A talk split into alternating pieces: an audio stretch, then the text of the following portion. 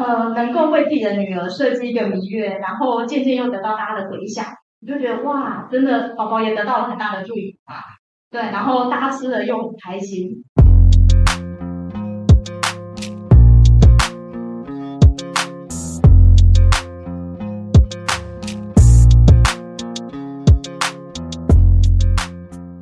Hello，大家好，欢迎来到小老板的拆弹人生，我是频道主持人尤胖。那这一集呢，是我们的第十五集，也是我们创业前辈的经验分享系列五。明月礼盒传香三代的好滋味，他们所面临的挑战是什么呢？那本集啊，我邀请到了明环一斗米的创办人 Jeff 跟 Angela 两夫妻，欢迎他们。Hello，大家好，我是 Angela。Hello，大家好，我是 Jeff。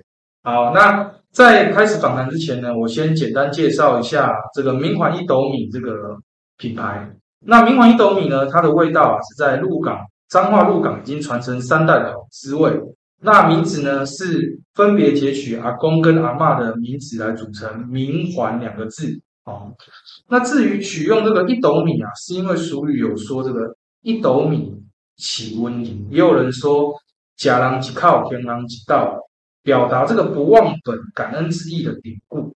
在开始之前呢，我来聊一下，就是说为什么会跟这个一斗米他们认识，是因为呃，我们六月份的时候，我们家二宝就是说小男生刚满月，那满月呢，台湾人的习惯一定就是会订这个明月礼盒，所以我就想说啊，我就交给我太太来处理油饭跟米糕的试吃礼盒寄到屏东太太娘家去的时候，当天晚上我们就打开就吃了，那吃了这个油饭、鸡腿跟米糕。我就觉得说，哇，这个米糕真的非常的好吃哦。因为其实说真的，我是一个不常吃米糕跟油饭的人，但是这个米糕让我印象很深刻的时候，我就问我老婆说：“哎，你这是点多几点没？”然后他就跟我说，他就给我看了那个 IG 跟脸书。那我对他们的 IG 跟脸书，第一个就是这个照片真的拍的太好，然后他们试吃盒也非常的可爱，他们是一个小小的提篮式的那种试吃盒，而他们实体的外包。装盒也设计的非常漂亮，所以那个时候呢，我就想说，不行，我一定要来好好访谈一下这个明环一斗米。所以今天呢，很高兴可以邀请到啊这两夫妻。在开始的时候呢，我就要帮很多的台湾人来问一下，大家都很好奇，就是说到底油饭、米糕跟粽子这三个有什么差别呢？还有人跟我讲说什么粽子是三 D 版的油饭，Jeff 跟 Angela 可以跟我们来说明一下？说到油饭啊。一般我们对油饭的理解叫做古早味油饭，它里面的内容除了是炒糯米以外，还会有香菇、瘦肉、有虾米等成分所组成。那米糕的部分啊，其实台湾各地很多地方都有米糕的的产品，很多小摊贩都会卖米糕。那呃北中南地区的米糕的呈现方式又不太一样，那大部分都是糯米的方式，然后上面淋上淋上一个肉燥。哎，我们的米糕其实它是鹿港在地比较特、比较有特色的一个产品，其他外县市的部分比较少吃到这样子的一个产品的。它是鸭肉米糕，里面的主要成分是鸭肉跟姜片，那还会有全酒，都用有米酒，都没有用水，是用米酒去烹煮而成的一个产品。所以油饭跟米糕这两个产品其实都是长糯米。那很多人会比较难以区别。那最容易，最应该是说这两个是成分来说都是长糯米所做的。它其实就是其实简单来说，呃，北北中南的确料理的方式不太一样。那油饭的话呢，基本上制作的方式就是呃先把米蒸熟，嗯，然后米蒸熟之后呢，哎那个拌料是另外煮的，是，然后再把两个拌在一起，对，就是结合变成一个油饭。那米糕的话呢，呃，我相信大家应该比较熟悉的就是白白糯糯米，把它蒸熟嘛，然后蒸熟再淋上肉燥，上面再加颗蛋，或者是加个小黄瓜的配料，对，就是一碗这样卖。对，那那因为现在呢，各个地方不同的县市都会呃有自己的料理方式，对，然后或者是会结合北中南的一些优点，还有特殊的酱料，所以。越难区分有，嗯，对，我们其实就是有有很多间呃油饭跟米糕的业者去改良出。好，所以其实大家不要那么计较了，不要再分的那么细了。我可以跟大家讲一个有共同点了，不管你是吃米糕、油饭或粽子，体重都会变重。好所以我们也胖了好几公斤。，OK，这边呢、就让我想到，就是说油饭的这个好滋味当初是怎么传承下来的？因为记得我之前有跟 Jeff 聊到过，就是说，呃，外公，呃，这个味道是从外婆那边传来的，但是我记得当年外公跟外婆他们是开牛仔裤工厂。那我就很好奇，就是说牛仔裤工厂跟有这个好的厨艺，或者是说跟这个油饭跟米糕的好滋味之间有什么关联性？可不可以跟我们的听众朋友来说明分享一下？好的，呃，我外公外婆啊，他本身就是厨艺非常非常的好。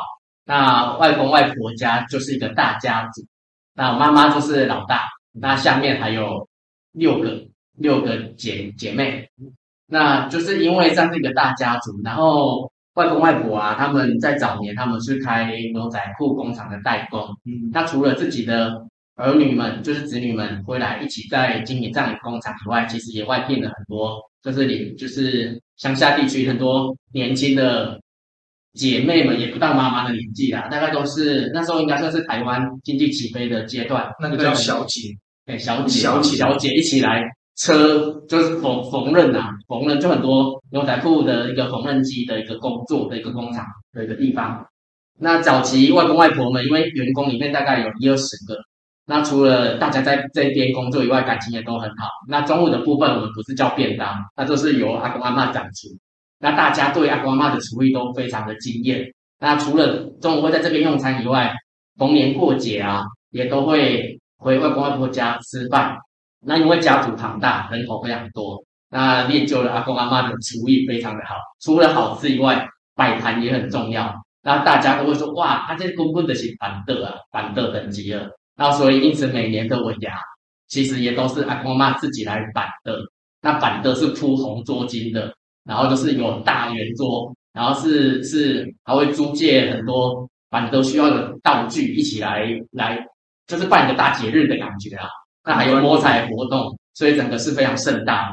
你是说在公司有摸彩活动，还是家族在聚餐就有公司？公司的，我想说家族聚餐就有摸彩活动，那家族聚餐的部分，其实就是几乎每个礼拜啊，就大家都会回外婆家。那那那都是一次都是要两桌以上，两到三桌的。而且每个礼拜回去吃都好像在过年。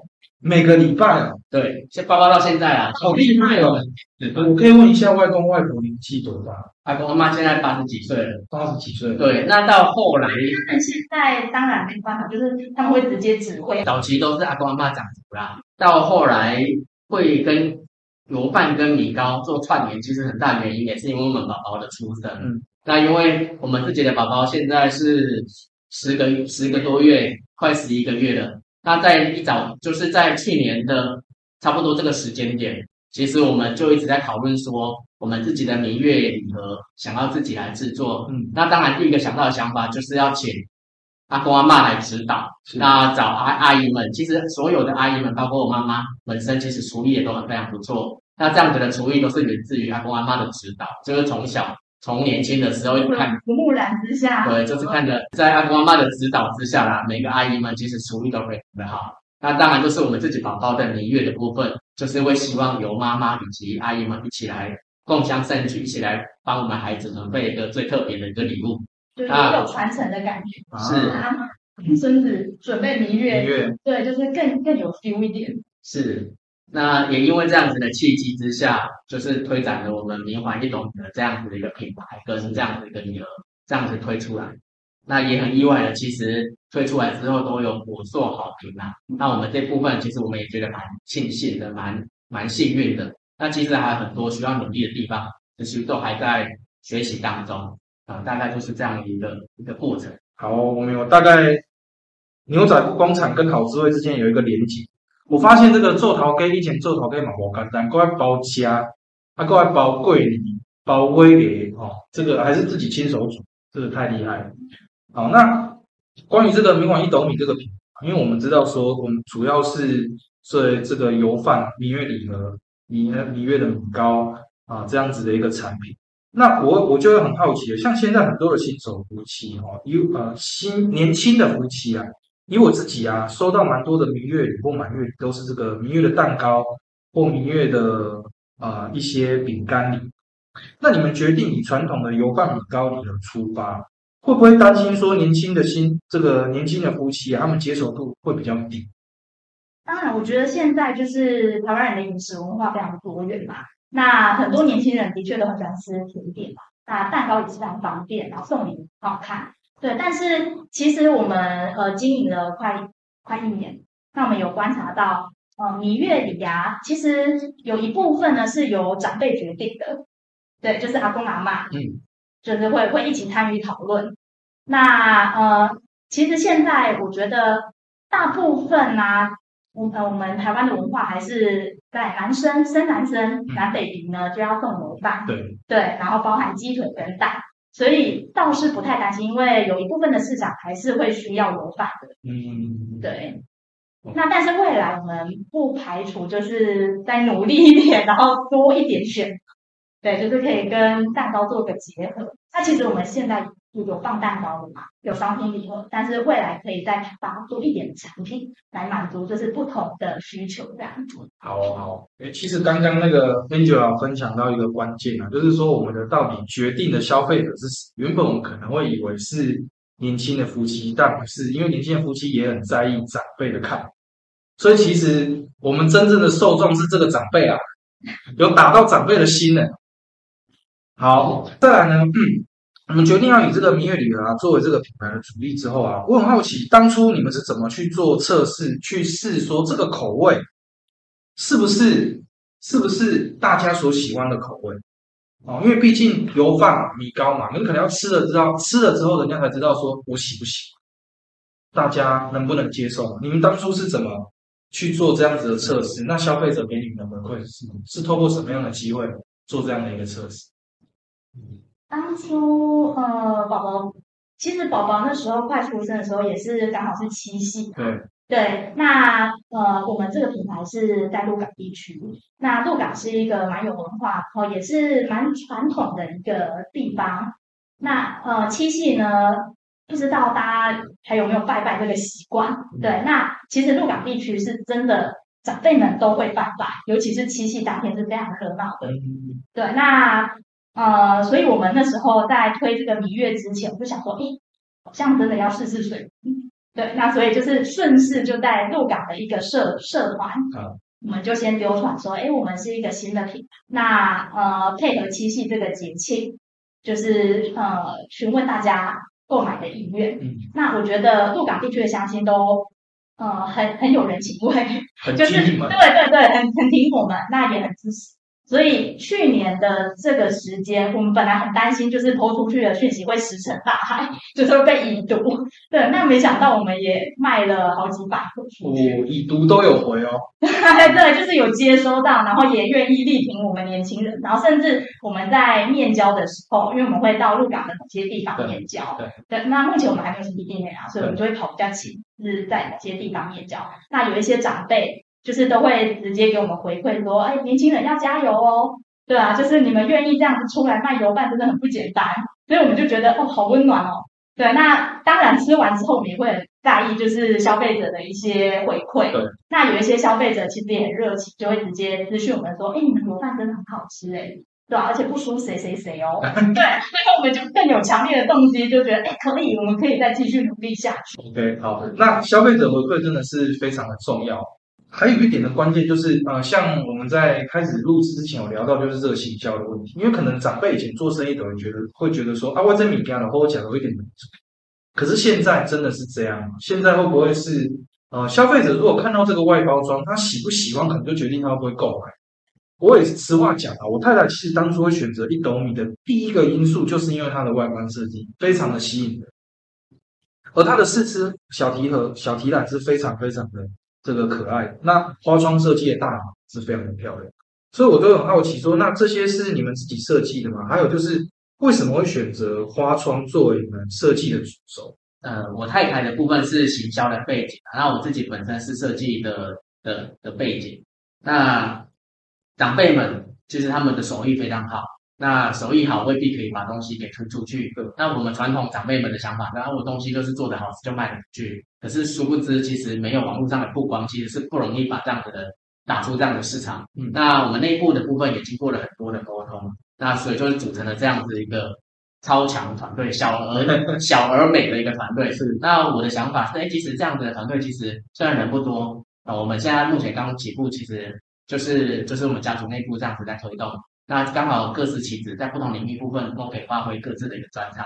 那会选择这样子的一个主题花窗来当做我们包装上面的一个主轴的部分，也是因为希望说我们这样子的一个礼盒油饭礼盒，其实它本身是兼具有一些传统的意涵，那也是希望说能够融入一些现代设计的部分。嗯，那鹿港又是一个特别有文化底蕴的地方，我们也希望说把这样的产品。这样的设计跟在地的文化做一些串联，那后来会选择窗画窗，正因为这花鹿港的建筑部分其实是相当有特色的，嗯，所以我们用花窗这样一个设计题材结合在我们包装当中。那这样子一个意念，就是持续在我们目前已经进入到第三版，即将即将进入我们第三版的一个印刷了。其实都是在我们的每一个一个图像视觉化图像的部分，都是用这样子花窗的一个元素来进行构思。花窗我记得有特别的含义，是那我们主要的一个 logo 啊，从粉砖的部分可以看到的那个图腾，它是这个叫七宝七宝。七宝图啊，七宝七。七就是数字的七，宝就是宝贝的宝。那七宝的部分啊，它是圆形胶底层，那它的意涵也有人说是多多武器，所以其实在鹿港很多的古籍，嗯。或者是错都会有这样子的很出现，它叫做七宝纹。七宝纹，对对对，是一个很吉利的纹路啦。长知识啦！对，那因为我们明月也是希望，就是有多子多孙这种意涵嘛，对，就这样扣在一起。好，所以大家记得定了之后，七宝纹，大家多子多孙哦，明年或后年就有机会再定。好。我记得，呃，我看了一下你们的 FB 啊，这个品牌刚开始的时候，礼盒是没有重新设计过。那在重新设计过之后呢，我发现这个，我相信行销的部分一定有很大的一个回馈啊，就是可能订购的数量攀升。你们的照片呈现的那么好，我可以想请教一个问题吗？就是说，像啊一般的听众或者是创业者，他们可能在接触一些商业摄影团队的时候，他们也没有经验。那你们当初在接触这些摄影团队的时候啊，有没有什么建议可以给我们听众？比如说，呃，我们知道跟商业摄影团队在沟通的时候，一定会有一些观念需要去沟通。那不然他们怎么知道说你们的作品要呈现什么样的方式？毕竟你们才是最懂这个品牌的人，摄影团队他不一定能知道。那在跟摄影团队的沟通之后，沟通之中啊，有没有什么建议可以让我们听众也？提早知道一下，就是说，当他们未来在找到摄影团队的时候，有什么是需要注意的？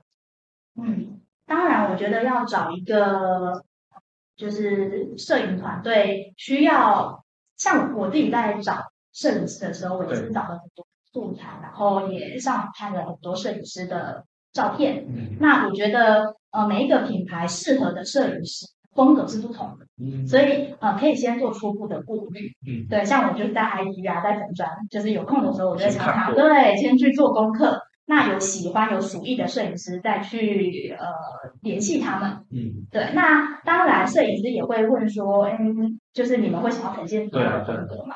那我们就会把我们的品牌故事，嗯，对，例如说刚刚刚开始呃，主持人就有先呃为大家介绍嘛，我们是一个。呃，想要传承好滋味的一个品牌，对，那这样子摄影师他可能脑袋里面就会有一些画面，嗯，哎，他想要就是用用一点传承的味道，那可能就需要一些呃古物啊，嗯，对，就是或者是直接到呃古宅，就是我们旧家，对，直接去拍摄，对，那这样子的话，或许呈现出来的感觉。才不会说，哎，我们是一个哎三代传承的品牌，但是却拍的很新颖，很现代，很现代，那就好像就有一点没有那么大的连接，对对，所以我觉得第一个就是你要先找到适合的摄影师，找到适合，对，就是你喜欢的摄影师，那再来就是要充分的跟他沟通，当然你要很明确的把你的品牌经营的理念、故事讲出来。那另外，其实我一开始在找摄影师的时候，我都不知道哦，原来。拍摄的一些配件，嗯，其实是我们要自己提供的。哦，对，所以这个我相信应该可以提供给大家。对，这个这个是小美感哦，对对对对对对，他们会准备好，没错，我就想我们就付钱就好。对对对，就是每就是摄影师会说，哎，那你要什么样的素材，你要自己准备哦。对，我可以直接到府拍摄，但是你可能要准备蒸笼，嗯，对，或者是准备一些盘子、碟子啊，或者是桌巾啊，那这个就是你们要去录起来的。哦，对，他们负责一个。记录的动作，对，记录拍摄的动作，但是那些东西要自己先准备好。对，也确实啊，因为毕竟我们是最了解品牌。没错，嗯，是在摄影部分啊，你可以就是如果大家未来有需要的话，嗯，呃，一般来说会分成就是一整天拍摄，或者是单张计价的方式。哦，对，所以这两种不是不太一样，因为有些摄影师说，哎，你是希望我到。加拍，对，那这样一天要收费多少？哦，对，那我可以多拍几张。那有一些摄影师会说，好，那你东西寄过来，你的配件也都寄过来，那我帮你拍摄，那一张要多少钱？哦，好像有一点像吃到饱跟单点的感觉。这也是就是不断的去做功课沟通。所以你们那个时候是选择整天拍摄，因为他必须要到。哦，你们找两个摄影师对，那第一个摄影师是我们自己的。是对，那他是因为他也是中部人，所以他就是直接到上拍摄，嗯，然后就是一整天给他费用这样。那另外一个他是外地人，所以我们就直接把产品还有呃我们想要呈现的一些配件，嗯，寄给他，那他就直接在他的摄影棚拍摄。然后沟通的话就是对，就透过网络当面沟通。哦，但是他这样的拍摄也能达到很样的效果。其实我觉得摄影师都蛮专业的，都可以拍的很漂亮。嗯，对。这个真的是非常棒的一个经验分享，呃，因为前面有提到嘛，这个品牌其实传承三代的好思维嘛。那我就很好奇说，你们在成立一个新的品牌的时候，一定会跟家中的长辈有很多的讨论。像刚刚 Jeff 有讲到，就是说你们是一个小团队嘛，就是有五人，有三位阿姨，然后跟两位是我们负责行销的部分。我就很好奇，就是说你们要成立明环一斗米的时候，家中的长辈啊，对这个品牌有什么看法？他们是？支持的呢，还是有一些反对的小声音？那在想法上有没有一些小冲突，甚至大冲突？怎么去解决呢？哦，这个一定是大家都碰到的问题啊，所以我一定会好奇要问的。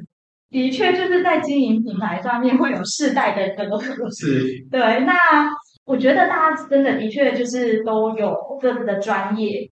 那我觉得要成立一个品牌，很重要的是沟通。对，对，因为。如果呃你要把这个品牌做大的话，势必就是常常都会需要讨论，然后要磨合。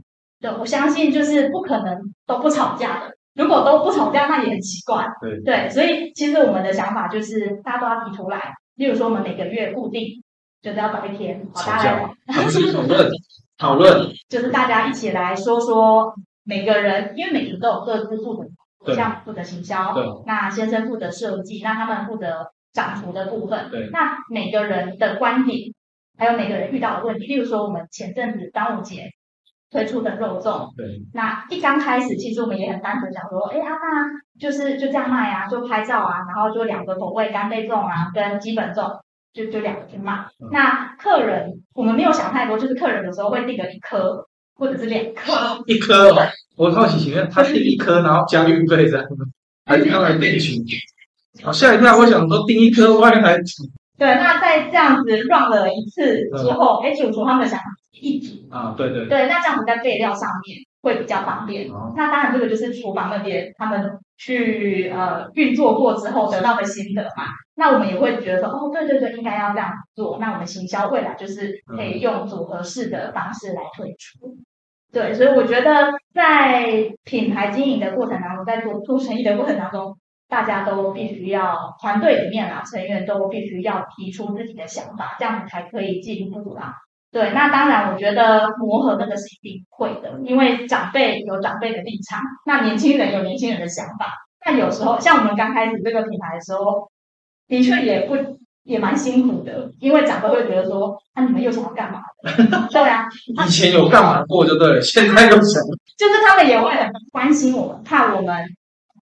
在这个过程当中受伤，嗯，所以他们比较保守一点。是，对。那我们的想法就是，其实人要漂亮啊，要真的现在的年轻人就是转打卡嘛、网红嘛，那这个就是拍照要好看，对，对，所以未必真的东西好吃就卖得出去，所以我们年轻人就会比较注重在包装跟洗销这个部分。但是他们东西真的很好吃。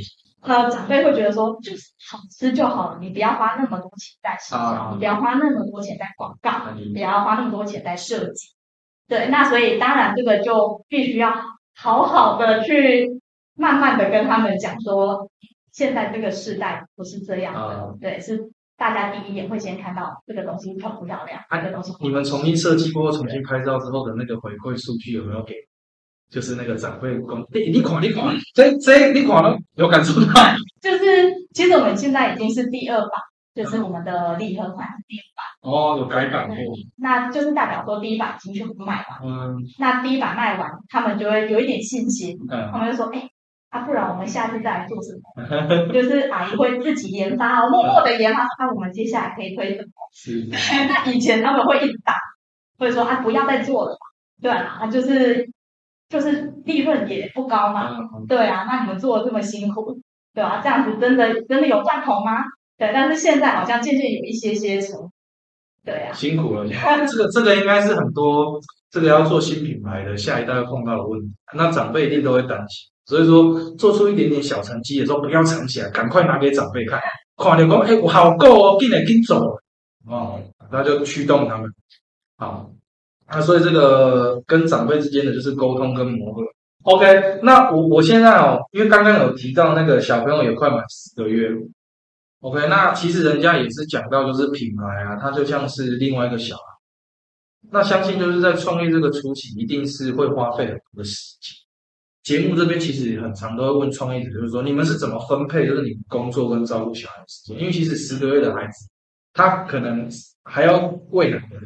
对，那哦，我现在在恶搞，现在晚上我们有一次我发讯息给 Jeff 三点，他居然回我，我吓到了。三点，两个爸爸在那边喂奶 啊，所以这个就是照顾小朋友会碰到的状况。那我就我就会好奇想问说，你们去怎么分？你们是怎么分配这个？你们又一边要忙你们的事情，一边又要照顾小朋友，你们怎么分配这个事情？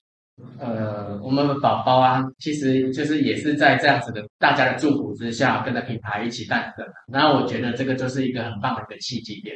那的确照顾小孩是不轻松的一件事情，包括是我跟我太太，我们都是新手新手爸妈。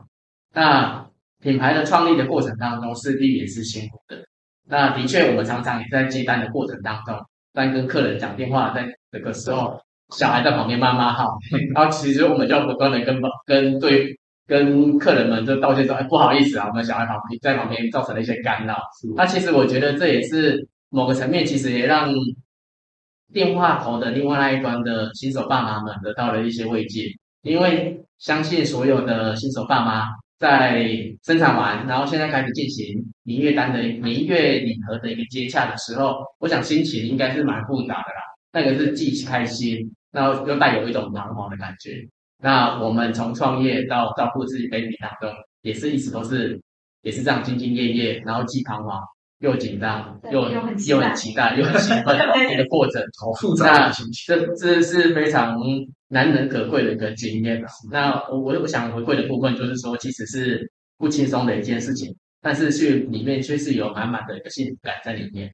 那就是蛮有成就感的一件事情嘛，是对啊、因为呃，能够为自己的女儿设计一个蜜月，然后渐渐又得到大家的回响，你就觉得哇，真的宝宝也得到了很大的祝福啊。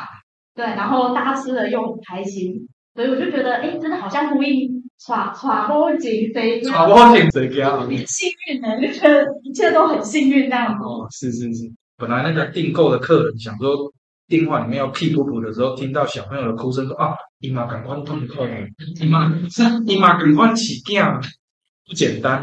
我觉得也蛮有趣的是，因为自己的小孩也小，对对，然后对方一定也是嘛，就是宝宝刚出生，对啊对啊，所以有时候变成跟客人是一种朋友的关系，嗯，因为就会互相聊说，哎，那、你的宝宝现在多大了？那你现在遇到什么问题哦？对，那你可以怎么做哦？对，那对方，呃，像我印象深刻，就是还有接过护士的，嗯，对，那护士他反而还会教我要怎么样，还，要怎么样照顾 baby。对，因为我们那时候真的也很无助嘛，就是宝宝一直在哭，或者是宝宝呃大便大不出来，对啊，对，就好紧张。那其实客人有就是各行各业嘛，那有一些是医疗背景，那我就会去跟他讨论，那他也会觉得，哎，就是有一个聊天的，就是因为妈妈其实心情是很苦闷的，对，所以我觉得跟客人聊天，客人会觉得说，哇，那你也把我当朋友，那我会更听你，那更会愿意分享出去这样子，所以我觉得好有趣，就是在经营过程当中，就是这这些经验都是呃意外的一些收获啦。对啊，分享到小朋友的部分，刚刚真的很有感。在大家那个还没有小孩结婚以前，可能决定的是要看哪一部电影，那部电影怎么还没上映，心情就已经开始很不好了。现在结婚之后有小孩之后，是担心说小朋友三天没有便便要怎么办？对，奇怪，怎么回事？大家不对，然后大出来，好感动哦。这是这是一个对，这是一个亲子频道。那我觉得其实呃，确实刚刚如 Angela 所分享，就是说，因为我们能理解，就是来订购的呃明月礼盒的父母们的感受是什么，所以大家彼此呢更有一个沟通上的一个频率是对的这样子。好，呃，像在经营品牌这一年多啊，有没有什么事情是令你们印象非常深刻？嗯，应该是第一次接到大单的时候，第一次接到大很单雀跃，多大？大概多大？三四百。三四百而已。对，而且一刚开始他试吃的时候，呃，我们应该说他也很低调，对调，就是他也没有一刚开始就说，哎，我是一个大单，哎，对，他就说啊，对。我跟你讲，我是。可是有时候会耶，哦因为我发现有些客人他会，我订的量会很多，哦，他要先跟你讲，对，要要有折扣喽。我了解，而且是我们在第一版还没有到花窗里的时候，我还没有到花窗里就是你设的那个礼服的时候，然后他就先试试。对，那他试试完就默默的说：“哎，我很喜欢你们的米糕的味道。对，那我因为我们那时候正在设计，对，所以我也跟他聊说：“哎，接下来嗯会出一款鹿港的花花。”然后他嗯，他就马上说：“哎，是哦，那我先生常常跑鹿港，我也很喜欢鹿港花，嗯对，所以我一定会跟你订。”嗯，对，但是就这样子结束了，因为他是四十嘛。那试吃的话都是大肚子，呃，二十八周就不行28生对，所以其实还要好几个月才会宝宝生出。那你约好再等一个月嘛？对，所以到了年底他就突然宝宝出生了，就出现了，就说哎，呃，我要订哦。我还印象很深刻是，因为我正在睡午觉，讯息就叮咚过了，嗯，然后他就说，哎，我要订一月喽，那你要有心理准备哦，因为我的单有点我的量有点多，然后我就开始开始在猜了嘛，就很期待，因为我们还没有接到这么多的，就是这么大的单。他就说我预计要三百到四百，嗯，所以我就整跳起来，就超兴奋的，都不睡觉，超兴奋，然后就赶快跟我们团队，就是跟我先生跟他们就是报告说，我们竟然接到了三四百盒的订单，那我觉得大家都很开心。那个时候是大概开始多久？他是十月份，呃，我们是八月份这个品牌正式成立嘛，那它是十月份试吃的，嗯，对，然后十二月，这样是十二月，那是我大概是第五个月，对，就是给我们很大的鼓励啦。然后他后续也都帮我们推荐给很多的客人，对，因为先生是呃是做杂呃杂货呃上下上游的上货批发，嗯。对，所以他的人脉非常广。对，所以后续就是都有接到他的客人的一些回馈，然后都会直接电话说，哎，你们的有办法出，所以接下来能够跟你们订，我就觉得啊，好好有成就感，感动，对呀、三四百，那真的是蛮惊人的，对，然后那时候为了要感谢他，刚好那时候也是过年，快要过年，对，所以我们就是也自己设设计了一个贺卡，嗯，就是虎年的贺卡，嗯。然后就亲手写了一张卡片给他，然后他也非常的感动，就他觉得说我其实就是在找，因为其他的油饭品牌或许没有办法像我们这样子做到这么有人情味，对，对他觉得他收到这个礼是很有人情味的。礼嗯。物，对，所以我们听到也觉得很窝心。好，是，真的是非常令人印象深刻的事情。好，那我觉得要让一斗米介绍一下他们的油饭跟那个米糕系列，因为我对他们印象很深刻，就是他们有一个素食的米糕，我记得是有栗子也有芋头，对不对？对，那我好奇，就是因为我看其他的素食，呃，油饭或米糕，他们大概都是像香菇，甚至我太太我太太说她有一些看到，她觉得有一点奇怪，她说有三色豆，然后我说、哦、那可能是人家的特色吧。但是我们看到一斗米是用栗子跟芋头去做这个素食的，我很好奇为什么会用就是栗子跟芋头，因为我们以前从来没有尝试过这样的组合，很很特别的一个口味啊。素油饭礼盒在礼盒当中也是一个必要的一个角色啦，因为每一单礼盒油饭礼盒都会有都会有几个吃素的人，对，那所以这部分我们内部也做了很多的沟通跟讨论。那因为素食的部分，其实最常见的就是一些素牌，素排的部分就是全用、用用用素肉。素肉，对，就是一些素肉来火腿肉，对，素来来象征那个荤食那个主食的部分。可是其实我们内部要讨论是要，我们东西要好吃以外，其实也要兼具到健康啊。对，那所以如果如果是那些素肉，其实大部分都是加工加工的的食品，哦。没有很适当，那也无法凸显我们的商品特色。对，那后来我们内部讨论完，阿姨因为阿姨们厨艺很好嘛，她说那就用栗跟芋头，它本身除了比较有价值性以外，口感其实芋头栗子的部分是比较，诶，就是栗子其实是取代鸡腿啦。嗯，对，因为呃，一般荤食的礼盒就是鸡腿蛋嘛，对那吃素不可能有鸡腿，对所以我们那时候就想说，哎，应该用栗来代替鸡腿。那栗子看起来也比较有那个美美感嘛，然后又送礼比较大方的感觉。是，对，但是一般的吉祥餐是没有栗，就是哦，有芋头，但是芋头觉得蛮香的，就是那个香气跟其他的素食油饭吃起来可能会样。对，所以就是有兴趣的可以来品尝看看。我到时候会再请他们提供一下照片，那到时候如果上粉砖，大家就可以看到他们的体验跟他们美美的产品照。谢谢。好，那最后呢，就是还有没有什么听众要跟我们，呃，有没有什么要跟我们的听众分享？像是最近的优惠活动啊，或者是啊、呃最近有什么准备要推出的什么新产品啊，都可以跟我们分享分享。那呃，因为我们的一种米品牌就是也将要满周岁了，对，所以呢，配合我们的周年庆活动，就是呃买五盒的吉祥餐盒，就会赠送我们自己设计的明环喜鹊小皮袋，非常的可爱。那这个喜鹊是我们自己设计，它其实就是象征阿公阿嬷坚贞的爱情。那配合在七夕的时候会出来，更有这个意涵。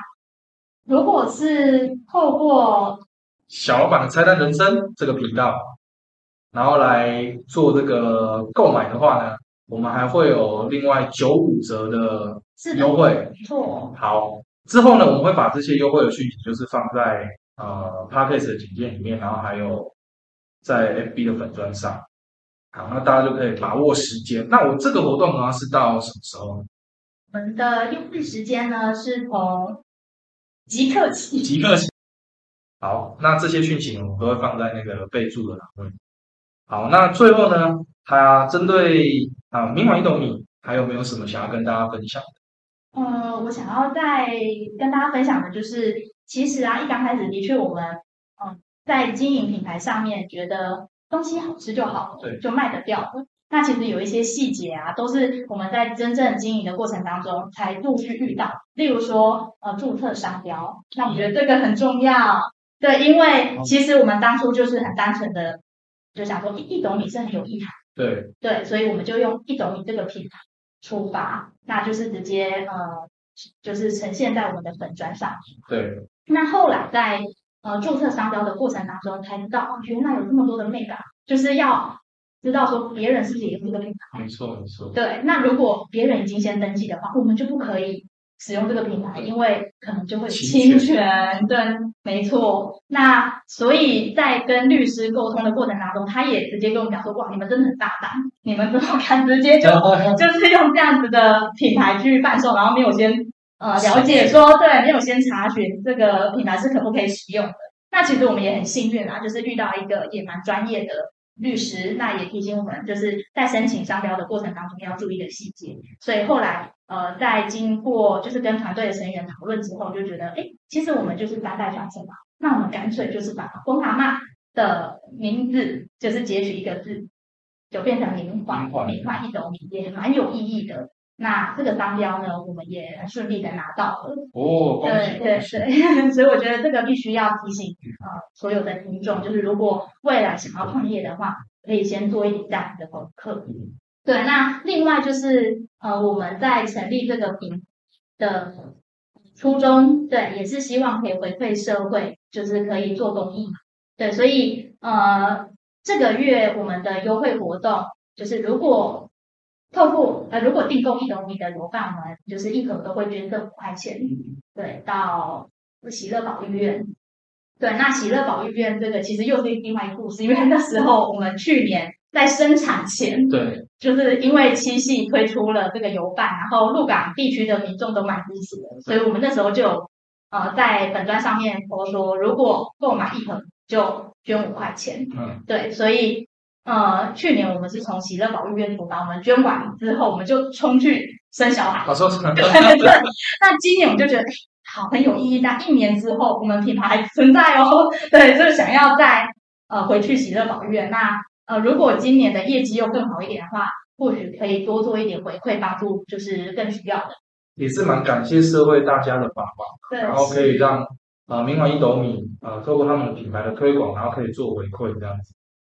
好，而且刚商标那边，我觉得我算是蛮有感触的，因为我以前的工作是在专业商标事务所工作，然后常常会碰到很多呃真的是非常有心想要发展他们品牌的创业者，那往往会因为可能不知道商标法的一些观念，然后导致说用了别人的商标，结果呃及早发现还呃对方还没发现还好赶快换掉，但是也是有碰过我们发现的对方用，或者是说客户在使用的过程中被对方发现。那商标法它比较麻烦，就是因为它是有刑责，所以说呃呃未来呢，就是如果要做自己品牌的，就是呃一定要提前去做一些咨询的。好，那我们今天呢就非常感谢明环一斗米的两位，谢谢，谢谢 Angela，谢谢大家。谢谢。好，那在节目的尾声呢，也是跟各位听众再做一次提醒。就这个频道呢，主要是透过邀请创业前辈跟专家们的经验分享，帮助小老板靠近发财、远离破财的频道。那因为创业的过程啊，大家一定会遇到很多的阻碍，而这些阻碍呢，就像炸弹一样。那前辈们的经验呢，其实就是像拆除这些炸弹的方法，可以帮助我们避免一些风险。哦，让我们让在这个创业的路路上就是更顺利。所以，如果你是独资合伙或者是夜市摆摊的小老板，如果你愿意分享你的创业故事，哦，那欢迎来信，那我们再约个时间聊聊，然后可以来跟大家分享你的创业故事。好，那我们今天的访谈就到这边喽，大家拜拜。拜拜。